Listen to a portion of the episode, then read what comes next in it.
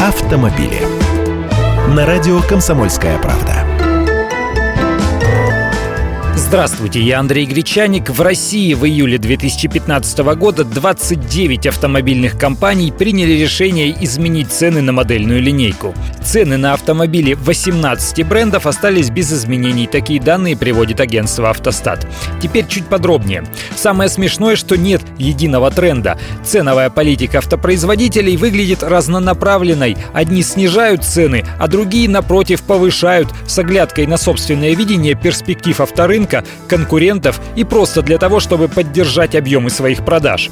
Например, Citroën снизил цены сразу на три модели. Компания Geely, китайская, также снизила цены на модельный ряд на 5 или даже 9%. В июле упала стоимость некоторых моделей Mazda на 4-6%. Hyundai объявил о понижении цен на кроссовер AX35 и на седан Ecus в комплектации Elite. Но при этом корейская компания повысила стоимость на ряд других моделей. Nissan также снизил цену кроссовера Juke, но отдельные комплектации внедорожника X-Trail подорожали. Подорожали и машины Volkswagen, причем не только Polo седан, но и Golf, Tiguan и пикап Amarok.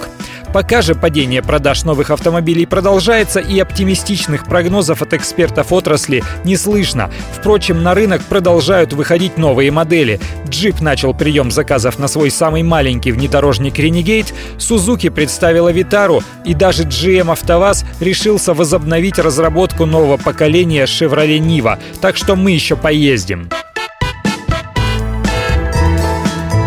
Автомобили.